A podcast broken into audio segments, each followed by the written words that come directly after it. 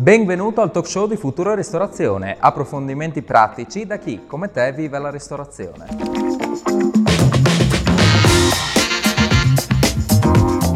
Io sono Kevin di Soplaia e oggi sono qui assieme allo chef Ivan Bombieri della taverna di Coloredo e assieme a Sebastiano Crivellaro di Malga Alta Carnia e nella fattispecie andremo a parlare di formaggi a latte crudo ed erborinati naturali come questi prodotti possono effettivamente andare a dar valore al carrello dei formaggi.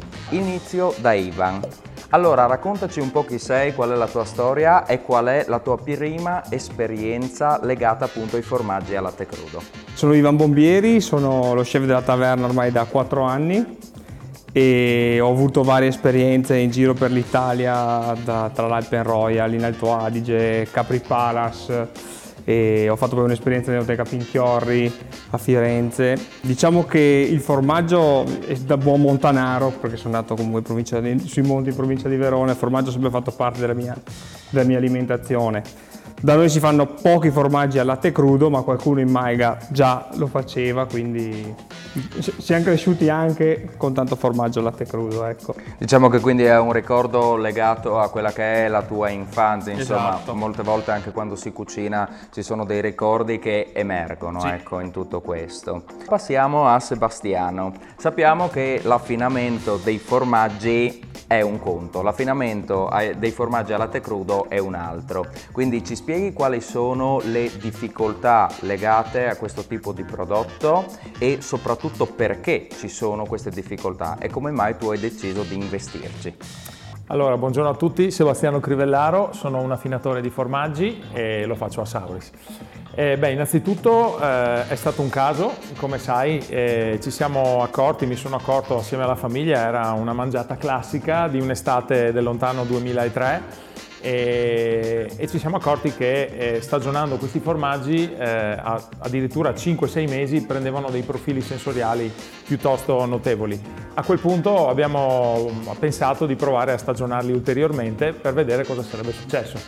E da lì poi è nato tutto, insomma, quindi parliamo di quasi vent'anni fa. E diciamo che eh, è molto difficile, e, e, questo comunque secondo me non deve essere un limite, stagionare formaggi al latte crudo proprio perché il latte crudo non consente una standardizzazione del prodotto e proprio perché il latte crudo eh, è, eh, rappresenta la, la, come posso dirti, la, un po' l'esclusività che ogni forma porta con sé. E quindi non riusciamo mai a massimizzare nell'arco degli anni una maiga rispetto ad un'altra eh, a favore di stagionature più o meno prolungate. Quindi ogni anno ri- dobbiamo ricominciare sempre, come un po' si fa anche con il vino, dobbiamo sempre ricominciare a eh, risettare un po' gli alpeggi per capire quali sono le forme che possono essere eh, stagionate, quali sono le più idonee.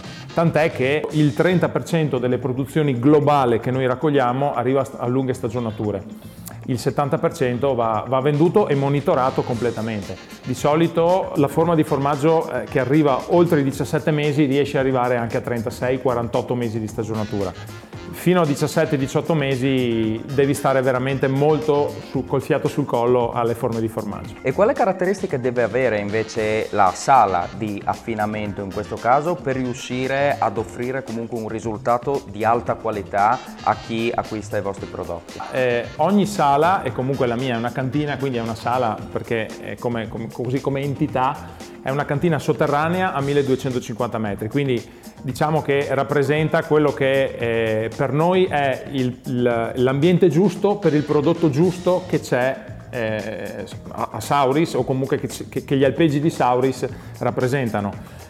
Perché ti dico questo? Perché eh, il formaggio di malga nostro dalla carne è fatto in un modo e fatalità o comunque per certi aspetti la cantina rappresenta esattamente quello che ci vuole per stagionare quel tipo di prodotto. Ti potrei rispondere anche che eh, ambienti diversi creano eh, stagionature diverse e quindi eh, elementi diversi. Quindi non è così scontata la cantina nel nostro caso, ma eh, io credo che sia veramente eh, compatibile con quella che è la natura vera del formaggio di malga della Carnia e eh, in questo caso le caratteristiche nostre sono 80-85% umidità tutto l'anno e eh, temperature che oscillano da 5 gradi a 16 gradi naturali, ovviamente nell'arco delle quattro stagioni. Adesso chiaramente siamo in un periodo caldo in montagna e quindi siamo attorno ai 16-16,5 naturali che per il formaggio di malga comunque va benissimo per la maturazione, d'inverno invece parliamo di gennaio, si scende addirittura a 5 gradi. È chiaro che questi andamenti sono lenti, quindi non sono repentini e questa ehm, diciamo, oscillazione, ehm, questo, questo flusso eh, ci, ci, mette nelle condizioni anche di avere un rallentamento della maturazione del formaggio di malga, nella parte invernale chiaramente, e questo per noi è un fattore fantastico perché eh, rallenta la maturazione del formaggio e nello stesso tempo lo tiene abbastanza morbido. Quindi un 48 mesi non è mai eccessivamente secco, non è mai eccessivamente Chiaro. stagionato. In questo caso allora quando si parla diciamo, di formaggio di malga si va a comprendere la malga, quindi sia la casera sia poi tutto quello che ci gira intorno. Quindi anche le essenze dei pascoli alpini poi le ritroviamo anche a livello di spettro gustativo di quelli che sono i formaggi insomma affinati. Una cosa però è, parla- è parlare diciamo di forme classiche, una cosa invece di erborinati e sappiamo che l'erborinatura naturale non è proprio così semplice. Quindi come sei riuscita ad ottenere un erborinato naturale qua in Friuli? Allora, eh, è stata anche qua una ricerca eh, abbastanza mh, complessa per il semplice fatto che ho fatto un po' come il cacciatore che aspetta la lepre, no? E che dice adesso voglio vedere se la lepre passa per di là e, la, e ogni giorno ti svegli e guardi quel posto per vedere se passa la lepre.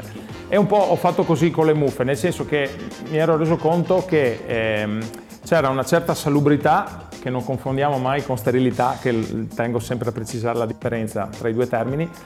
Eh, diciamo che non avendo strumenti eh, dal punto di vista proprio tecnologici, eh, ero, sono arrivato al punto di essere convinto di avere una salubrità dal punto di vista delle spore e delle muffe che ci sono nell'aria all'interno della nostra cantina. E lo vedevo soprattutto perché i formaggi che c'erano già nella, nella, nella, cantina reagivano attraverso le muffe in un certo modo ed era il modo giusto, il modo migliore che, pote, che ci potesse essere. E quindi mi sono lanciato a fare delle forature sui formaggi, su alcuni formaggi e ho cominciato a, ad aspettare che le muffe uscissero, e con trepidante attesa ovviamente perché parliamo di muffe che devono essere tendenzialmente Glaucum, mm, Rockforti, eh, Geocitrum, eh, Geotricium, scusami, e Candidum, cioè muffe che poi vengono utilizzate anche in ambiente eh, caseario proprio per la, eh, per la produzione di erborinati.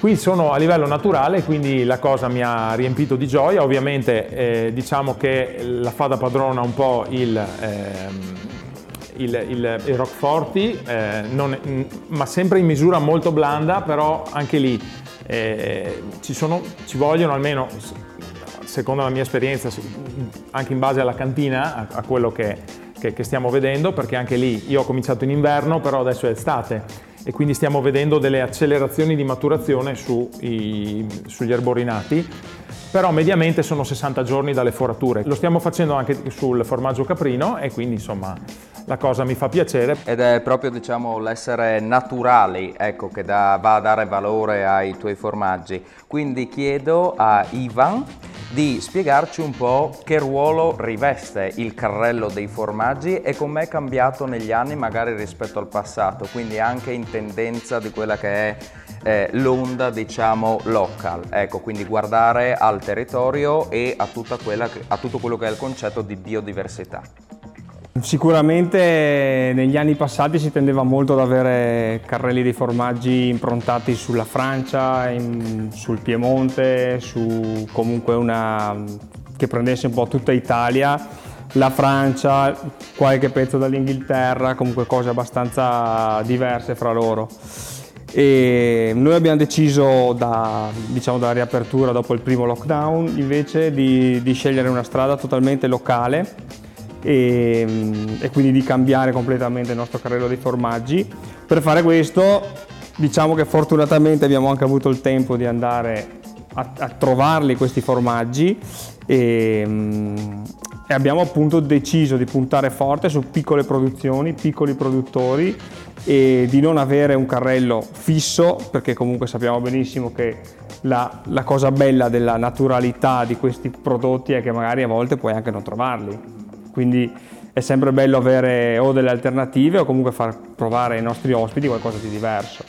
Quindi piccole produzioni e spaziamo su tutti quanti i tipi di latte, e tra l'altro sono amante di, di quello di capra, e, mm, e, appunto il nostro carrello adesso secondo me è ancora più identificativo del ristorante, perché comunque già comprendiamo un, un discorso di, di, di territorio molto importante e il carrello dei formaggi è la, forse la massima espressione in questo momento. Certo, diciamo che ti aiuta in un certo senso a comunicare tutta quella che è la filosofia e come dicevi giustamente tu proprio l'identità del singolo locale. Hai avuto dei, dei primi riscontri da parte della tua clientela rispetto a questi formaggi, quindi riscontri positivi nel puntare, nel, nell'avere investito diciamo sul territorio?